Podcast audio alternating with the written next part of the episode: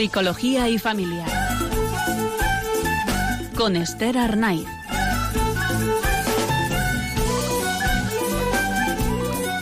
Buenas tardes, queridos oyentes. Bienvenidos como cada martes al programa Psicología y Familia. Hoy les saluda Esther Arnaiz. Como saben, es un programa que está coordinado por el Instituto Pontificio Juan Pablo segundo. Hoy en el programa vamos a invitarles a reflexionar con nosotros acerca del manejo de las rabietas en los peques de la casa. Nos gustaría descubrir qué es lo que hay detrás de esas rabietas, por qué surgen esas rabietas. Vamos a ver también ayudas eh, cuando el no no funciona, qué podemos hacer cuando el no no es suficiente. Y veremos también algunas recomendaciones para manejar las rabietas cuando ya han aparecido, cuando explotan en rabietas, qué es lo que podemos hacer, cuáles serían nuestras recomendaciones para ello. Como ven, tenemos por delante un programa muy interesante y nos encantaría que nos acompañasen y que participasen también al final del programa aportando sus experiencias, llamando, como saben, al teléfono nueve uno cero cero cinco nueve cuatro uno nueve. Eh, empezaremos el programa preguntándonos, por tanto, ¿qué es una rabieta? ¿Qué, qué es lo que el niño nos está comunicando a través de esta rabieta? ¿Por qué monta en una rabieta? Y bueno, la respuesta fácil a esta pregunta podría ser que es un niño caprichoso o malcriado, maleducado. Sin embargo, no es la respuesta más adecuada. No es real que un niño que tiene una rabieta sea un niño caprichoso o malcriado, sino que más bien eh, las rabietas forman parte del proceso de la maduración emocional en los niños. Y, y esto es así porque alrededor de los dos, tres años, los niños empiezan a encontrarse con algo que va a formar parte de sus vidas, que es la frustración. Eh, van a empezar a, a verse sus deseos frustrados y, y ellos, la única manera que saben de poder expresar esta frustración es a través de una rabieta. Por tanto, forma parte de su proceso de maduración emocional y no es eh, el signo de un niño maleducado. Eh, es la forma que ellos tienen para responder a, a esto, ¿no? Entonces, cuando aparecen las rabietas, lo que tenemos que pensar es que están aprendiendo a frustrarse. Por tanto, las rabietas son algo normal, algo normal por lo que todos los niños tienen que pasar, y tenemos nosotros como adultos que saber comprender estas rabietas y saber cómo manejarnos ante ellas. Eh, hemos dicho que, que las rabietas aparecen, por tanto, ante una frustración. Ya sabemos qué es lo que hay debajo de una rabieta, es una frustración. Es un no a, a un deseo. Entonces, ¿cuál sería el remedio para, para que no aparecieran las rabietas? ¿No decirles que no a los niños? Pues no, es, tampoco, tampoco esto es así. Eh, deben de existir límites y deben de existir los nos. El niño debe saber lo que puede y lo que no puede hacer. Los límites tienen que estar ahí. Entonces, la solución a, o los remedios a las rabietas no es ceder a ellas y, y no decir que no. Pero es cierto que no tenemos que abusar del no, que muchas veces, pues, sobre todo ante niños inquietos, nos sale con mucha facilidad no hagas esto, no hagas lo otro, y eso es algo agotador para los padres, pero también hace que ese no pierda eficacia con respecto a los niños, porque es como que se inmunizasen a ese no, que de repente, pues, si ante todo es no, pues ya el no pierde significado, no, no tiene el significado que, que verdaderamente pues tiene ese no, ¿no? No tiene esa potencia. Se ha inmunizado al no el niño. Entonces, no es que se trate de no decir que no, tenemos que decir que no en determinados momentos, tenemos que poner límites, pero sí eh, quizás es importante, y les vamos a hablar en el programa de hoy, eh, a, a conocer algunas ayudas alternativas al no. ¿Qué podemos hacer cuando este no no funciona? O qué otras maneras de desviar la atención del niño tenemos para no tener que utilizar mm, o abusar de, de ese no. Y lo primero de todo, una alternativa fundamental a, a el no, a que no tengamos que usar ese no, son las rutinas. Es importante que, que en el día a día del niño pues podamos establecer un orden de las, se, la secuencia de, de actividades que vamos a realizar.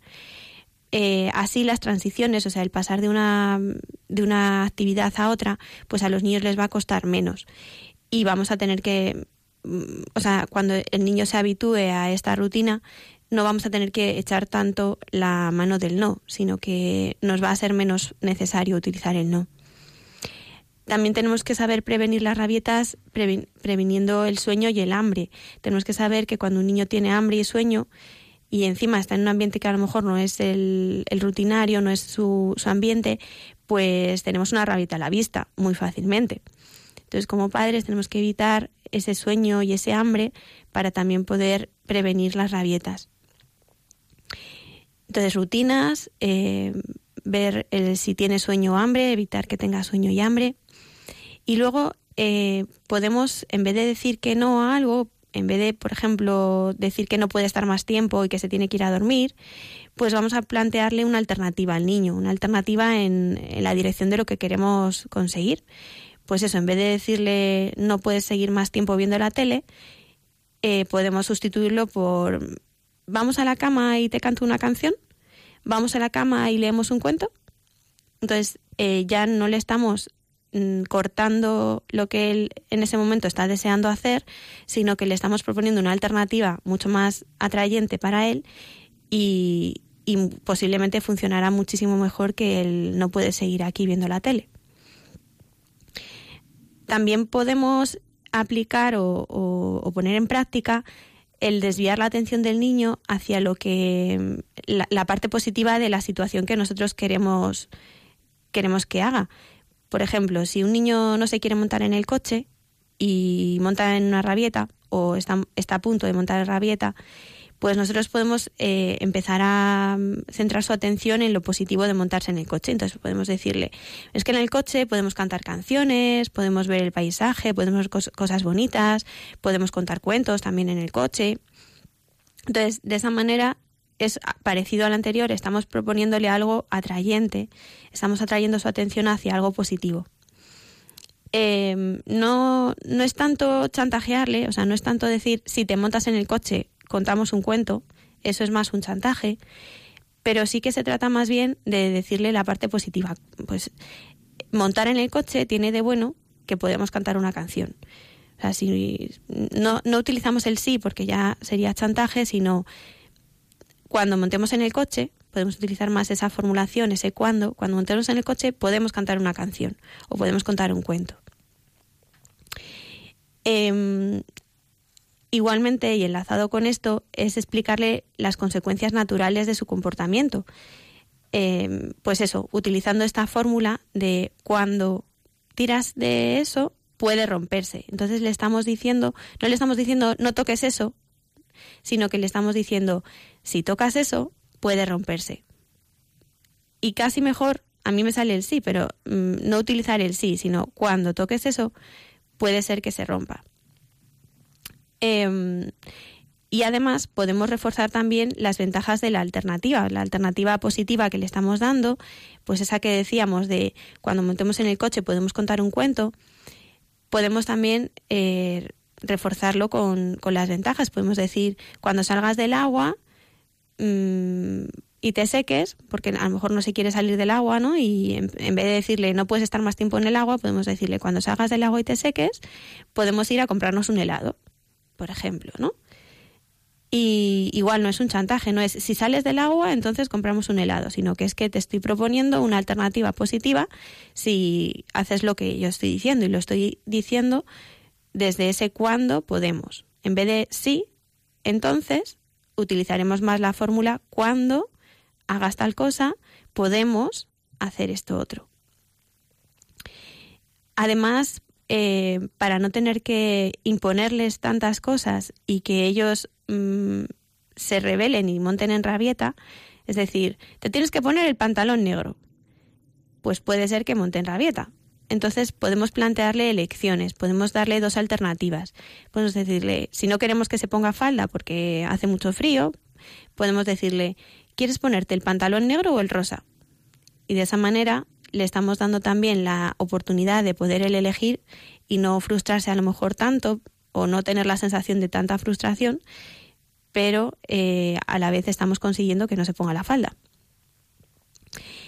Es importante también que nos anticipemos a situaciones complicadas, es decir, que si por ejemplo nosotros ya como, mayor, como adultos sabemos que vamos a ir a casa de los primos y que si llevamos la bicicleta al primo le va a apetecer montarse en la bicicleta y eso va a ser un posible potencial de una rabieta, pues tenemos que anticiparnos a ella y explicarle al niño que vamos a ir a casa del, de los primos y que si lleva la bici, pues va a querer montarse. Entonces, plantearle qué es lo que podemos hacer. Si va a estar preparado para compartirle la bici y, y entonces fenomenal, o si prefiere que la dejemos en casa porque no está preparado para compartirla, o podemos decirle que cuando el primo quiera montarse en la bici, qué es lo que puede hacer él mientras está el, el primo montado en la bici. Anticiparle la situación que nosotros vemos como potencial frustra- como una potencial frustración. Y luego, muy importante, eh, que aprendamos a usar el humor, que en vez de utilizar el grito y a veces en, enzarzarnos en gritos con ellos y gritar cada vez más y más, pues cuando esté montando una rabieta, aunque es verdad que puede ser molesto, podemos distraerle con una broma, con un chiste, con una mueca graciosa, y al final es cambiar la, el foco de la atención del niño de la frustración a algo divertido. Y cuando ya luego estén más tranquilos, pues ya eh, hablar de su comportamiento. Todo esto pueden ser ayudas, ayudas que eviten lo que es la rabieta antes de que aparezca. Es una forma de reencauzar, digamos, la frustración de otra manera, poniendo la atención en, en otra cosa. Y así también les estamos enseñando que cuando sean adultos y les venga una frustración, van a poder emplear esta misma técnica, van a poder reconducir la, la atención a otra cosa que no sea lo que les está frustrando, con lo cual les estamos educando. No estamos malcriándoles, sino que les estamos educando.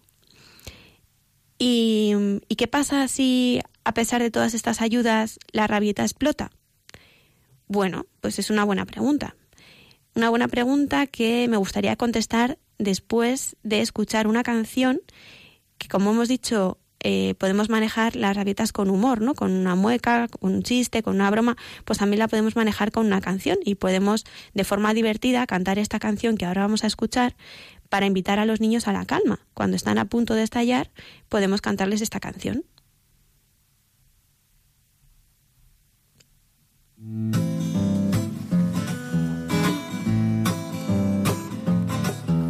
Respiro muy deprisa cuando me enfado.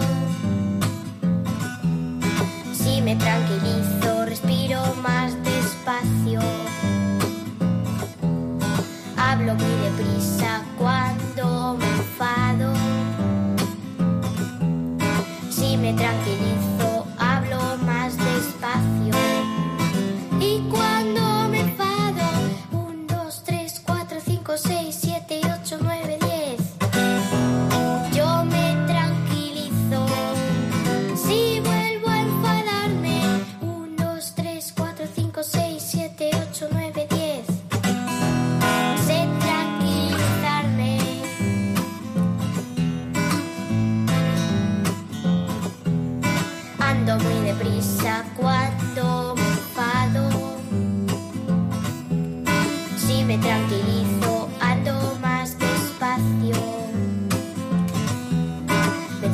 cabeza cuando me enfado. Si me tranquilizo, se me va pasando.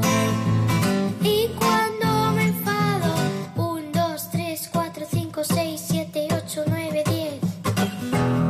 Yo me tranquilizo. Si vuelvo a enfadarme, un, dos, tres, cuatro, cinco, seis, siete, ocho, nueve, diez.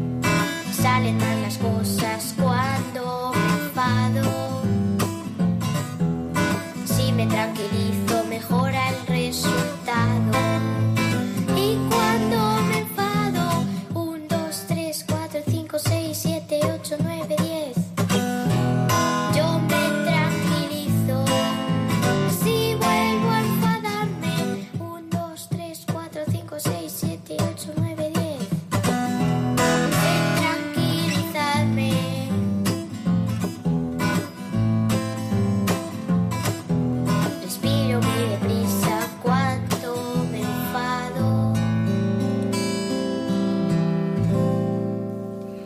Buenas tardes, queridos oyentes. Seguimos en el programa Psicología y Familia. Nos habíamos quedado en una pregunta interesante. Nos habíamos quedado en contestar qué podemos hacer los padres o, o los tutores cuando estamos ante un niño que explota en rabieta. Habíamos estado viendo las ayudas al no. Cuando el no no funcionaba o cuando el no eh, no era suficiente, qué es lo que podíamos hacer, otras alternativas para manejar al niño y que no hiciera algo inadecuado. Y si aun haciendo todo eso el niño explotaba en rabieta, nuestra pregunta era ¿qué podemos hacer? Bien, pues lo primero de todo tenemos que saber que cuando un niño tiene una rabieta está sufriendo un, lo que llamamos un secuestro emocional. Es decir, que la parte emocional del cerebro, del cerebro, la amígdala, se ha desconectado de la parte racional, que es la corteza cerebral. Y mmm, esta corteza cerebral se queda inactiva y la que está invadiendo la, la actividad o el comportamiento del niño está siendo la parte emocional del cerebro. Entonces, sabiendo esto, tenemos que saber que en estos momentos, por muchos, por muchas razones, por miles de razones que le demos al niño para que se calme, él no lo va a poder procesar, porque esa corteza cerebral que procesa lo racional o que procesa desde la parte racional no está activa. Así que tratar de razonar en este momento con el niño es, va a ser totalmente inútil, no va a funcionar. Sin embargo, tenemos que calmar eh, esta rabieta desde el plano emocional. Tenemos que eh, saber conectar con el niño. ¿Y qué significa conectar o cómo se hace esto de conectar? Eh, bueno, se hace en cuatro, pas- cuatro pasos. Conectar es eh, poder sintonizar en este momento con el niño, y esta sintonización, esta conexión se hace primero consolando, después validando la emoción, escuchando al niño y devolviéndole lo que hemos entendido al niño. Vamos a ver cada uno de estos cuatro pasos. Empezamos consolando. Consolando es transmitirle con, con nuestra comunicación no verbal, con el cuerpo y con la mirada al niño, transmitirle que nos estamos dando cuenta de lo que le está pasando, de lo que él está sintiendo y que estamos aquí para poder regularle. O sea, tenemos que tener en cuenta que el niño ahora mismo está desregulado, no está conectado, hemos dicho, la parte emocional con la parte racional. El niño está totalmente desregulado y somos nosotros, los adultos, los que tenemos que ayudar a regularle. Entonces tenemos que transmitirle con nuestra posición, con nuestra postura y con nuestra mirada que estamos ahí para poder regularle, que nos estamos dando cuenta que está descontrolado y que nosotros vamos a ayudar a regularle. Y todo eso tiene que ser, pues eso, con una posición relajada, que no sea amenazante, que no sea impositiva, sino incluso agacharnos a su altura, transmitirle calma, transmitirle consuelo, transmitirle seguridad, seguridad de que estamos ahí para ayudarle a regular eso que él mismo no está pudiendo controlar. Le vamos a mirar con calma, le vamos a hablar con tranquilidad y eh, con una voz suave, una voz suave, una voz tranquilizadora. A veces, cuando están descontrolados por el, por el enfado, no nos dejan acercarnos a ellos, pero tenemos que aún así ponernos a su nivel y estar cerca de ellos, lo que nos dejen.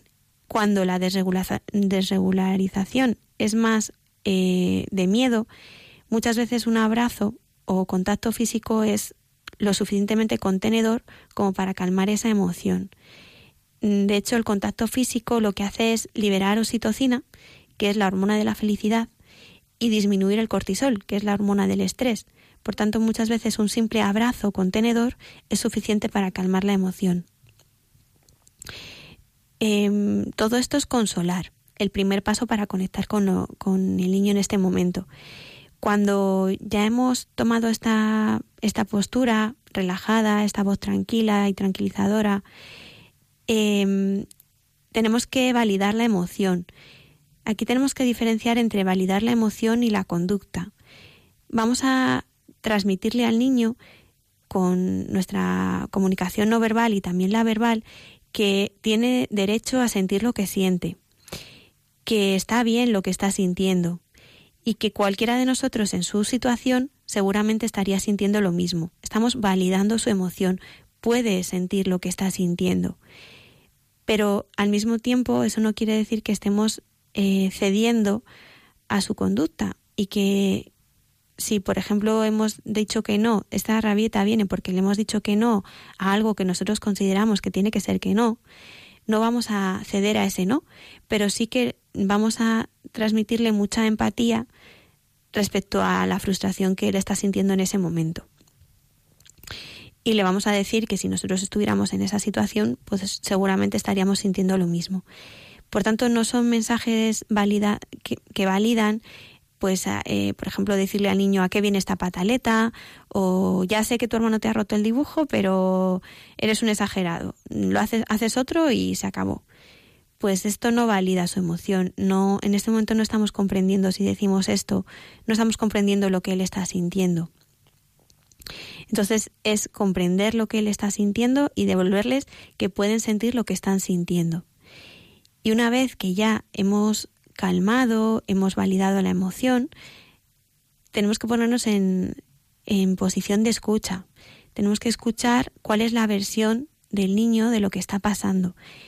Pues decirle eh, algo así como, entiendo lo que estás entiendo que ahora mismo estás muy enfadado y veo que estás muy enfadado, yo en tu situación también lo estaría, y nos callamos y escuchamos. Y entonces que él nos cuente, pues sí, porque es que justo en el momento de la más divertido de la fiesta y nos tenemos que ir, porque no hay derecho, porque justo ahora que yo estaba siendo policía. Entonces escuchamos toda su, su versión acerca de, de lo que le está pasando. Y, por último, le devolvemos lo que nosotros hemos entendido. Y entonces le decimos, vale, entiendo, entiendo que no te haya gustado que nos que yo te haya dicho que nos vayamos de la fiesta, porque justo ahora te lo estabas pasando fenomenal y además te, toca, te estaba tocando ser el policía. Entonces le devolvemos lo que él nos ha dicho, para que él sienta que le hemos escuchado y sienta que le hemos comprendido. Y cuando ya hemos hecho todo este proceso, seguramente el niño ya estará en otro punto de la rabieta y seguramente ya han empezado a conectarse otra vez la corteza cerebral y la amígdala, y ya no está tan secuestrado emocionalmente, seguramente ya está más calmado y ya podemos hablar con él acerca de su comportamiento. Y si a lo mejor en esa rabieta nos ha dado una patada, pues ya podemos hablar con él y decirle, bueno, y entonces, cuando sintamos tanta rabia como la que has sentido, ¿qué podemos hacer diferente? ¿Y cómo puedes hacerlo la próxima vez que sientas tanta rabia? ¿Tú crees que a mamá le ha gustado que le des una patada?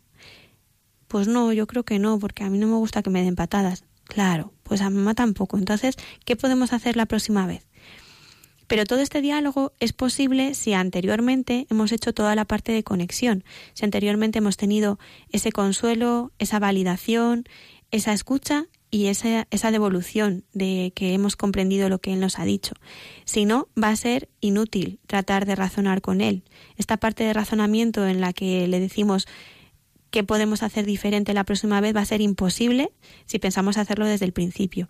Tenemos que primero conectar con él, y cuando ya la parte racional del cerebro, la corteza cerebral, esté mmm, otra vez activa, es cuando entonces podemos hacerle este, este razonamiento. Y entonces podemos decirle eso, que qué es lo que podemos hacer diferente la próxima vez, eh, cómo podríamos haberlo hecho diferente, cómo se puede sentir el otro, todo este razonamiento de reconducir más el, el comportamiento. Pero ya digo, no sin antes haber conectado emocionalmente con él.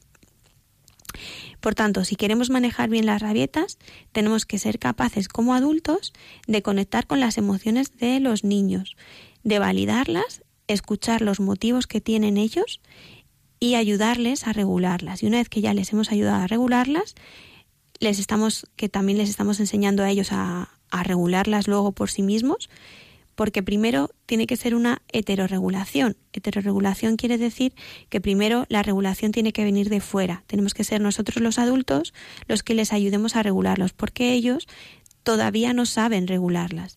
Pero con el paso del tiempo, cuando esta emoción haya sido más heterorregulada, ellos estarán aprendiendo y serán capaces de autorregularse ellos mismos, pero no sin antes haber sido heterorregulados.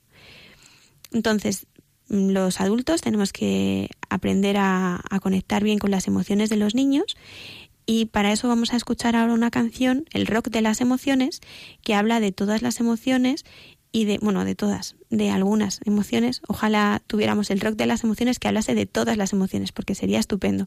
Pero bueno, pues les animo a que compongan canciones que, que hablen de emociones, como esta que vamos a escuchar ahora. Esta habla de tres emociones y dice cómo podemos hacer para manejar cada una de esas tres emociones.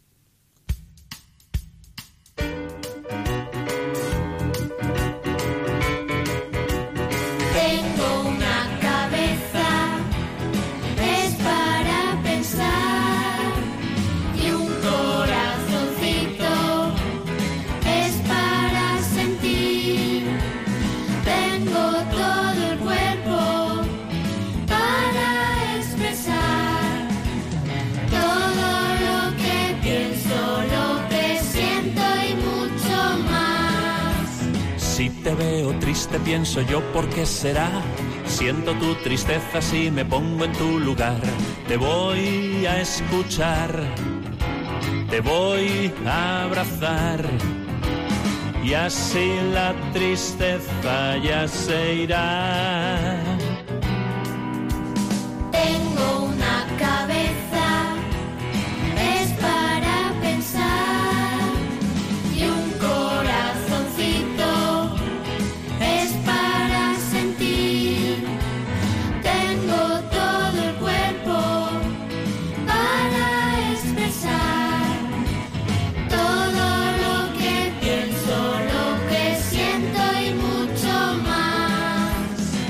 Te veo alegre, pienso yo, ¿por qué será? Siento tu alegría si me pongo en tu lugar. Te voy a pintar un sol y una flor, y así la alegría durará. Tengo una cabeza, es para pensar, y un corazoncito .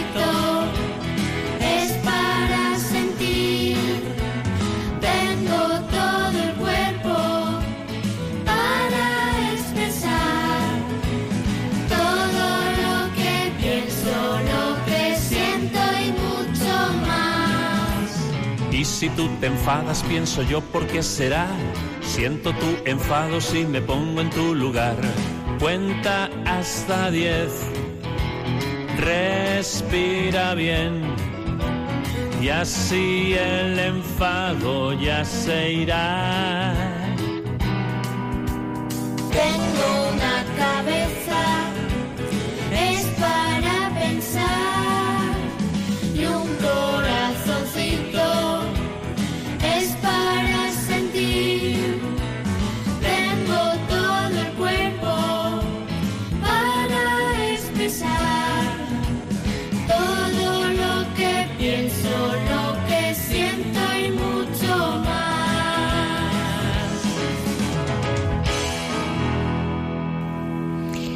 Como ven, eh, esta canción hablaba el rock de las emociones. Hablaba eh, de todas las emociones, bueno, de algunas de las emociones y de la manera de manejarlos, porque decíamos que los adultos teníamos que tener claro cómo regular las emociones de los niños para que fuera esa heterorregulación e ir enseñándoles en su propia autorregulación. A lo largo del programa de hoy hemos estado viendo mmm, cómo manejar las rabietas. Vamos a hacer un pequeño repaso de, del programa, pero antes invitarles a que participen en el programa en el noventa y uno cero cero cinco noventa y cuatro diecinueve. Esperamos su participación en el noventa y uno cero cero cinco noventa y cuatro diecinueve. Habíamos estado hablando en el programa de alternativas al no, de cuando el no no funciona. Eh, habíamos dicho que era importante las rutinas, que los niños tuvieran y supieran en cada momento lo que venía después para que las transiciones fueran más llevaderas para ellos. Habíamos visto la importancia de eh, tener controlado el hambre y el sueño en los niños, porque eran eh, potenciales de rabietas, el tener hambre y tener sueño. Habíamos visto que era importante darles alternativas a los niños eh, a las conductas inadecuadas, no tanto prohibírselas de frente diciéndoles no hagas esto, no hagas lo otro, sino proponerle otra alternativa. ¿Qué te parece si hacemos esto otro? Habíamos dicho también que era importante eh, ver la parte positiva de las situaciones para... Mmm, para atra- que les fuera algo atrayente, que cuando ellos no quisieran hacer algo, como por ejemplo montarse en el coche, pues intentar ver qué es lo positivo de montarse en el coche.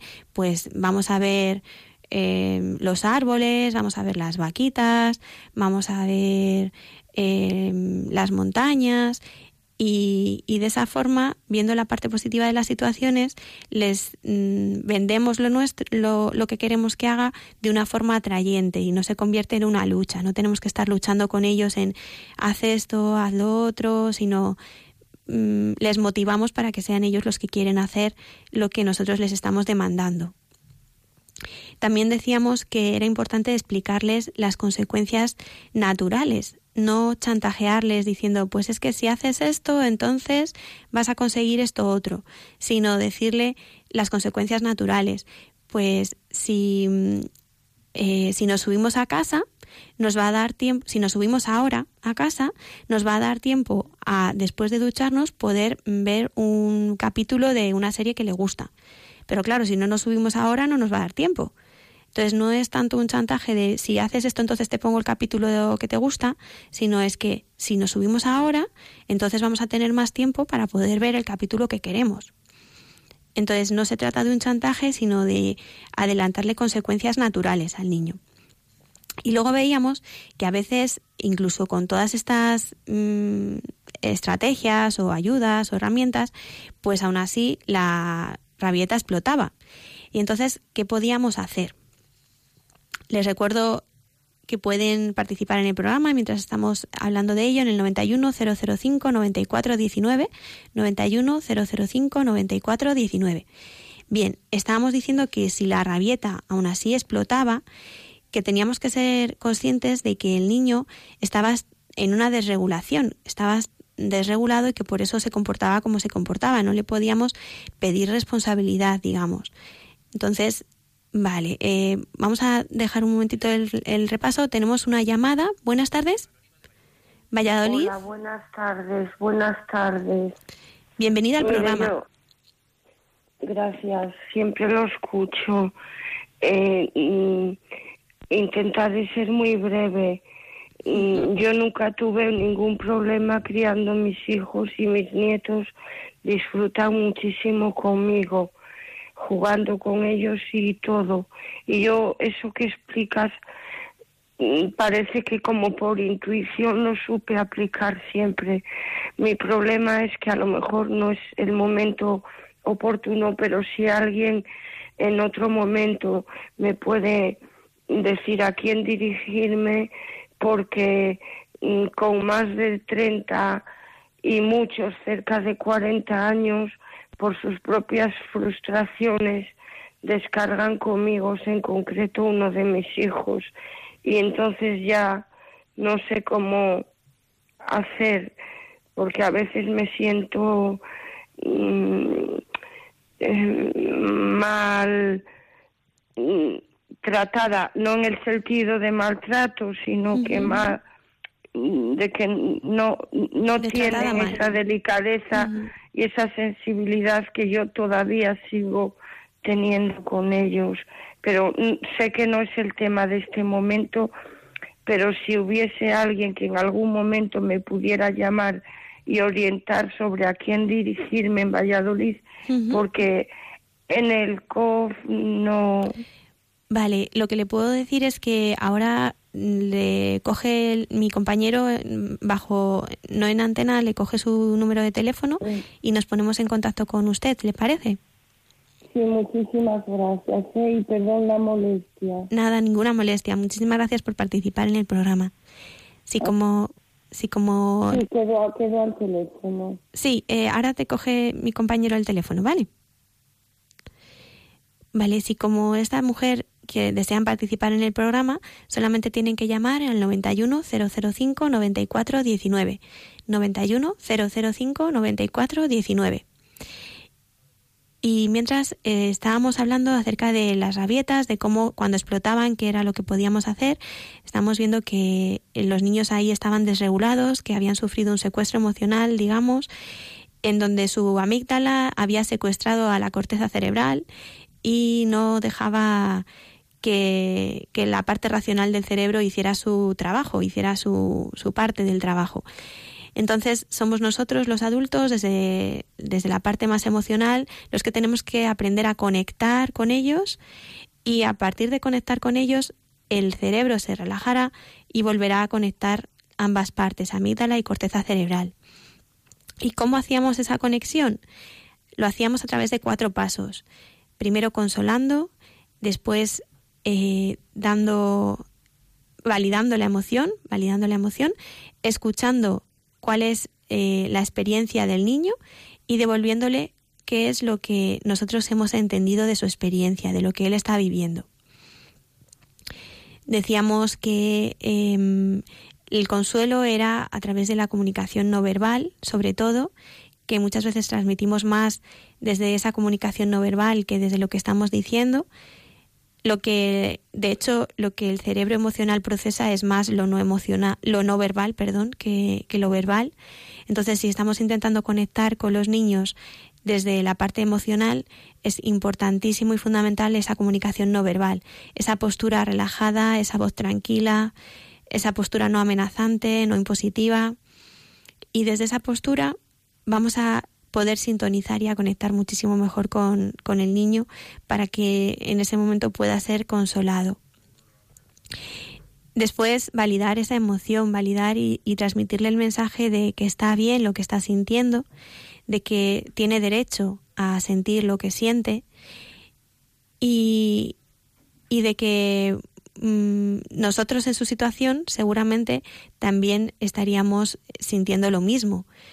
Por tanto, eh, estamos validando esa emoción.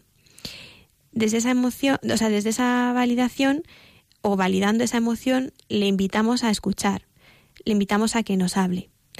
Y ahora vamos a escuchar también otra llamada que tenemos. Hola, buenas tardes. Hola, buenas tardes. Buenas tardes, Ana, de Jerez. Sí, estaba mm, oyendo su programa uh-huh. y, y, y recuerdo que cuando mi hijo pequeño, pues esto, pues en un, lo, lo clásico, en un supermercado, pues eh, quería una cosa y tal. Y entonces mm, intentó, intentó... como eh, que, eh, caerse al suelo, ¿no? Como así, como una pataleta, ¿no? Uh-huh, sí. Y entonces, le, entonces en todo el supermercado se llevó un guantón en el culo y yo he pensado muchas veces, madre mía, a lo mejor la criatura se ha quedado frustrada del, del guantón que le dio su madre en el culo. Desde luego no no no, no ha vuelto más, es, un, es una persona encantadora, pero desde luego el... Vamos, un, un, un cachetón, pero un buen cachetón. Claro, lo que pasa Entonces, es que... Me gustaría, pues eso es lo que se pues, dijeran. Lo que, que pasa es que lo que, que cuenta bruta, Ana... ¿no? Que madre más bruta. No, no, lo que cuenta Ana es una, una anécdota de una vez puntual, ¿no? En realidad los niños se quedan con el patrón, no se quedan con una vez que perdemos el control y a lo mejor le damos un cachete en el culo, sino que se quedan con el general. Y por lo que transmite Ana... no es la tónica general que siguió con su hijo. Entonces, no pasa nada, no se trauman por un cachete en el culo, no pasa nada. Les seguimos animando a que participen con nosotros en el programa en el noventa y uno cero cero cinco noventa y cuatro diecinueve, noventa y cuatro cero cero cinco noventa y cuatro diecinueve. Y mientras vamos a escuchar el rock de las emociones, mientras se animan a participar en el programa.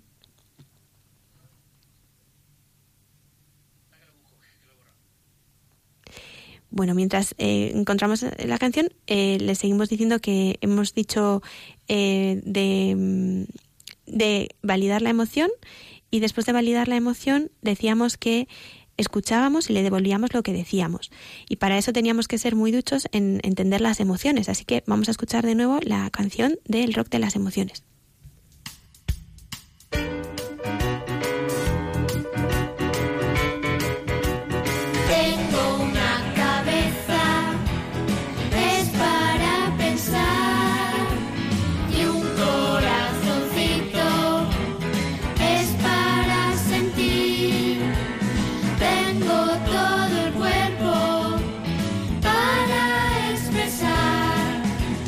Todo lo que pienso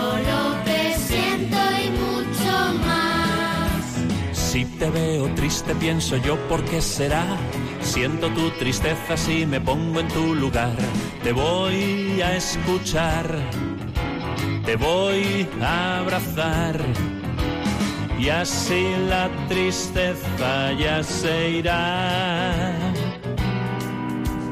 Tengo una cabeza, es para pensar, y un corazoncito, es para sentir. Tengo todo el cuerpo para expresar todo lo que pienso, lo que siento y mucho más. Si te veo alegre pienso yo por qué será. Siento tu alegría si me pongo en tu lugar. Te voy a pintar un sol y una flor, y así la alegría durará. Tengo una cabeza, es para pensar, y un corazoncito, es para sentir. Tengo todo el cuerpo para expresar todo lo que pienso, lo que siento y mucho más. Y si tú te enfadas, pienso yo por qué será. Siento tu enfado si me pongo en tu lugar. Cuenta hasta diez, respira bien, y así el enfado ya se irá. Tengo una cabeza, es para pensar, y un corazoncito, es para sentir. Tengo todo el cuerpo para expresar todo lo que pienso, lo que siento y mucho más.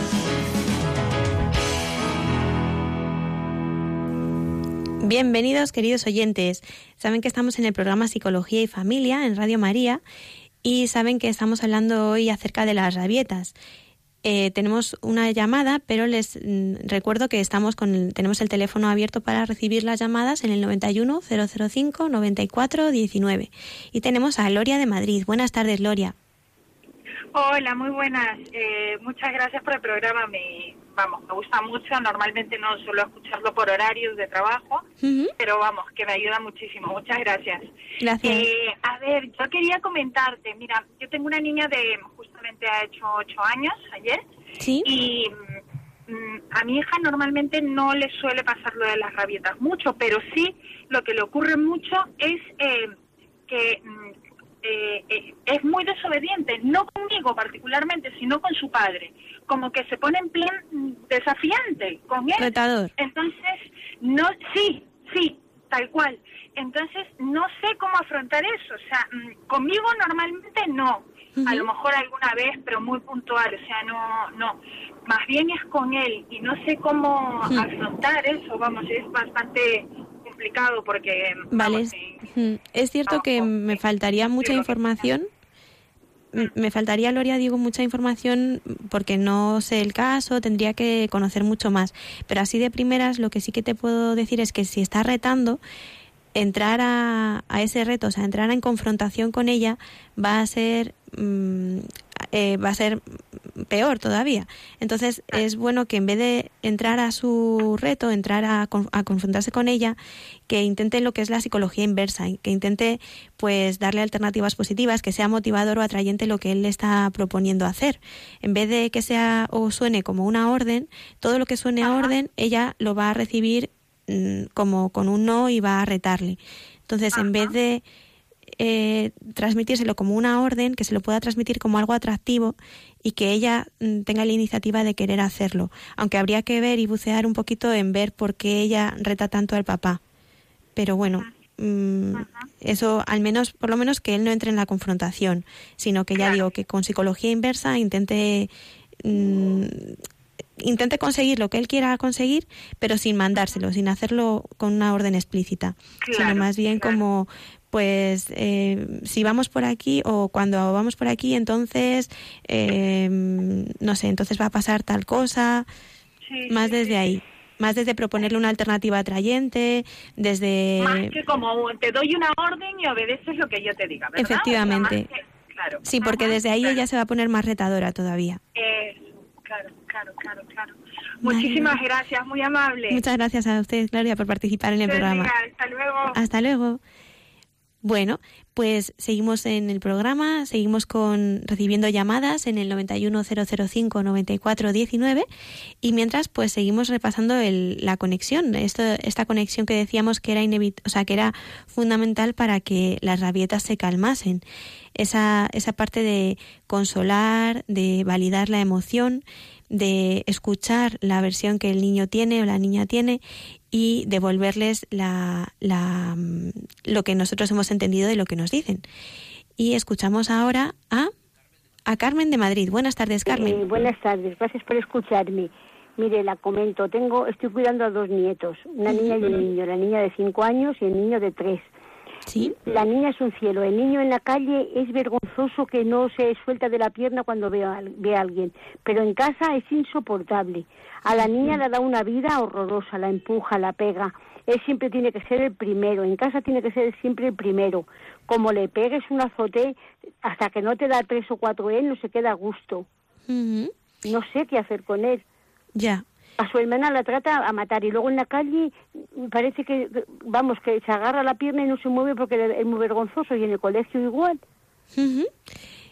Eh, es cierto que, claro, no sé en qué contexto pega, o sea, es importante, ahí sí que me falta muchísima información. Yo le diría que viera en qué situaciones concretas le pasa, porque seguramente no en todas las situaciones que está con la hermana le está pegando, sí, sino en, en, en todas. todas las situaciones. Él tiene que ser el primero siempre.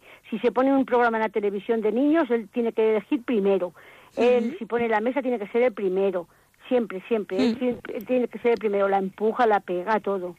Claro, con tres años... Pero a todo, hasta los mayores y todo, ¿eh? En casa, en la calle y luego es un uh-huh. bendito. Sí, es cierto que, o sea, el pegar y todo esto cuando es...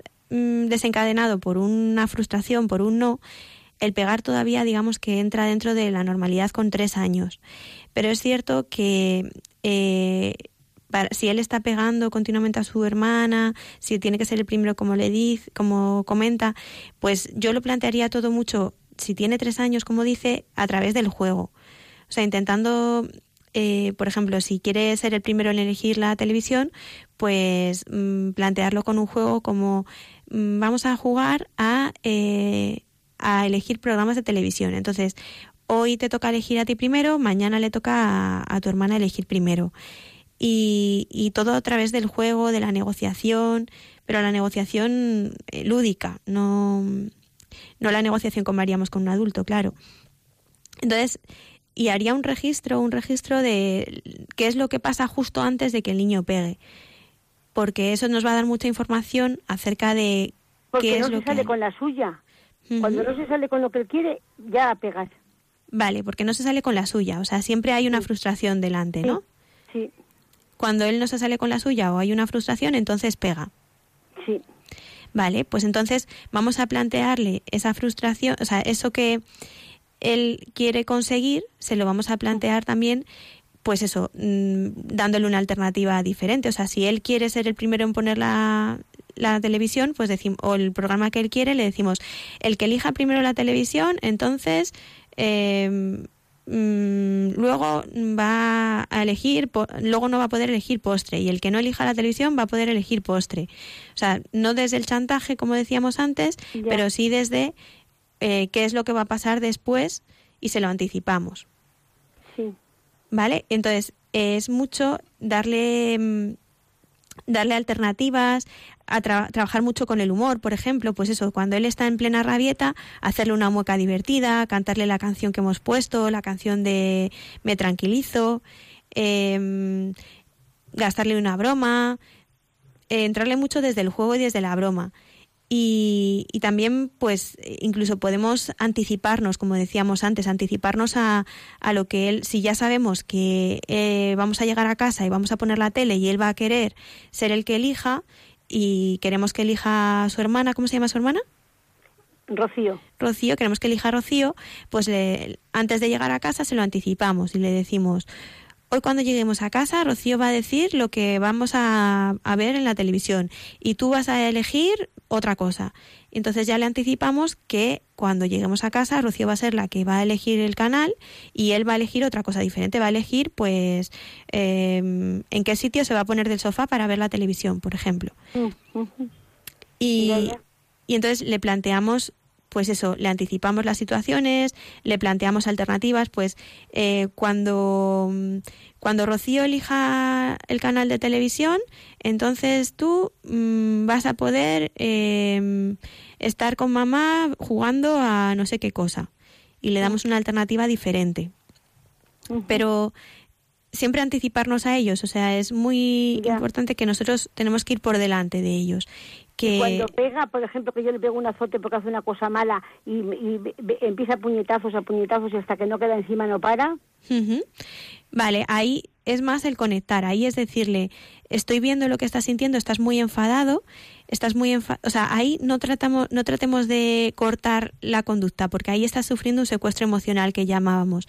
Ahí uh-huh. no es tanto evitar que en ese momento pegue, porque en ese uh-huh. momento seguramente no es dueño de sí mismo y no lo va a poder evitar. Pero sí eh, conectar mucho con la emoción que está sintiendo de enfado y de rabia, validar que está pudiendo sentir mucho enfado y mucha rabia, y después, cuando ya esté calmado, es cuando podemos hablar de su conducta y podemos decirle, ¿tú te das cuenta que estabas muy enfadado y que has pegado patadas a la abuela? ¿Y crees que eso le ha gustado a la abuela?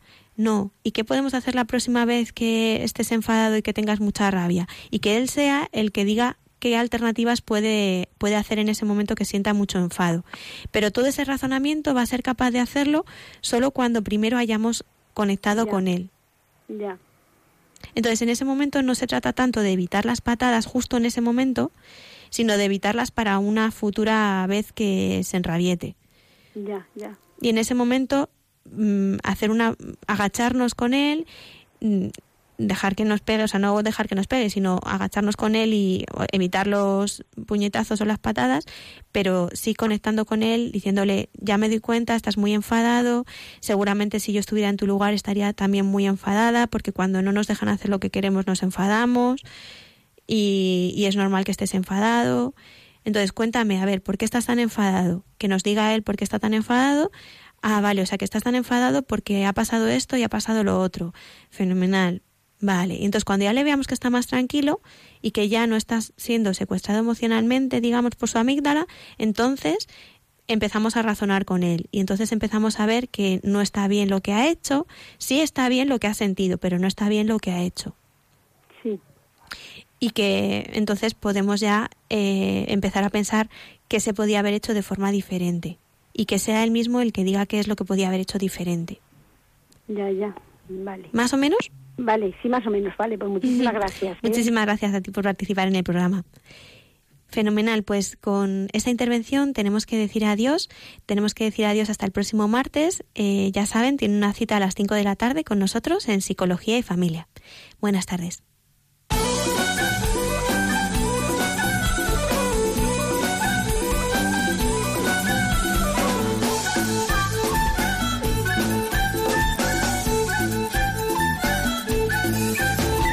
Psicología y Familia, con Esther Arnaiz.